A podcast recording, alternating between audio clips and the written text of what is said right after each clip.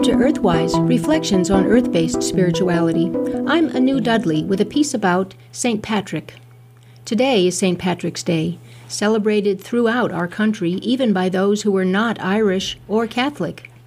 We owe this holiday to the emigration of millions of Irish during the 19th century who brought their culture, music, community values, and ethic of hard work to this nation of immigrants. St. Patrick's Day is, in fact, the only Saint's Day celebrated throughout our country, and it is a tribute to the strength and endurance of the Irish American community.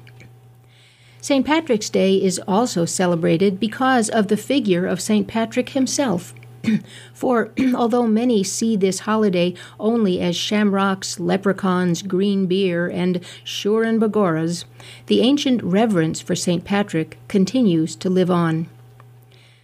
St. Patrick is a mythical figure, a graceful fiction invented by Christian monks centuries after he was said to have converted the Irish to Christianity. But while the story of St. Patrick was historical fiction, the folklore Patrick was a very real character in Irish cultural tradition because the flesh and bones of St. Patrick were made from the blood and sinew of the old pagan father god. This figure was the consort of the great Irish triple goddess Brigid. The name Patrick, in fact, means High Father, and in this role, Patrick guarded the well being of his children, the people of Ireland. Patrick's pagan lineage is easy to trace. His Saint's Day, March 17th, was, in pre Christian Rome, also the festival of Liber Pater, Free Father. On March 17th, Liber Pater was free in the sense that he was for one day separated from his consort, the great Mother Goddess. Then he was paraded through the streets of Rome in the form of a giant phallus, and finally planted in the temple of the Magna Mater, enacting the god's annual role of fertilizing the goddess to ensure the well being of the land and its people. There are many stories about St. Patrick. One of my favorites is a tale about what St. Patrick did for the people of Ireland on Judgment Day. On that final day, the story goes, St. Patrick will gather all the souls of Ireland and walk with them to the throne of God. He will pause some way off, and God will ask, Where is Patrick, the lightning flash of the western world? Why does he remain far off? St. Columba answers him Patrick inquires what will our Lord has toward the people of Ireland. God will say, Many sinners are with him.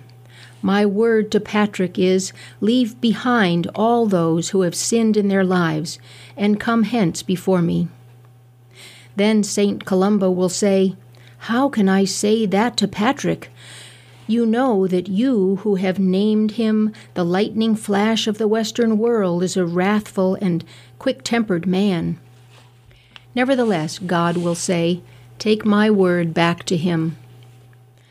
Upon hearing this, Patrick will declare, All the people of Ireland, sinners as well as sinless, must be with me when I go before our Lord.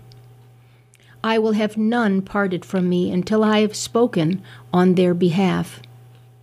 And St. Columba will remind our Lord that of this promise that Patrick would be the advocate of all the Irish people on the day of judgment.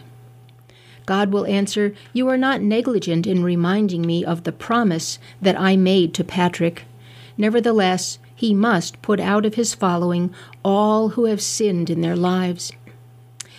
Then, says St. Columba, I will find myself being directed by Patrick to go before our Lord, and I will be able to speak of only one thing, namely Patrick's great love for all the people of Ireland, sinners as well as sinless. A love that brought him to keep a long and wasting fast upon the mountain, to the end that no one born in Ireland shall lose utterly the friendship of our Lord. That being said, there will be such a silence that it seems all sound itself has departed from the world. But at last the Lord will make answer, and he will say in a kindly voice, Go back to Patrick and bid him come before me with the whole of the Irish host that is his people. And may the blessing of St. Patrick rest gently upon all of you within the hearing of this tale, and upon those who love you. Blessed be. You've been listening to Earthwise Reflections on Earth Based Spirituality. I'm Anu Dudley.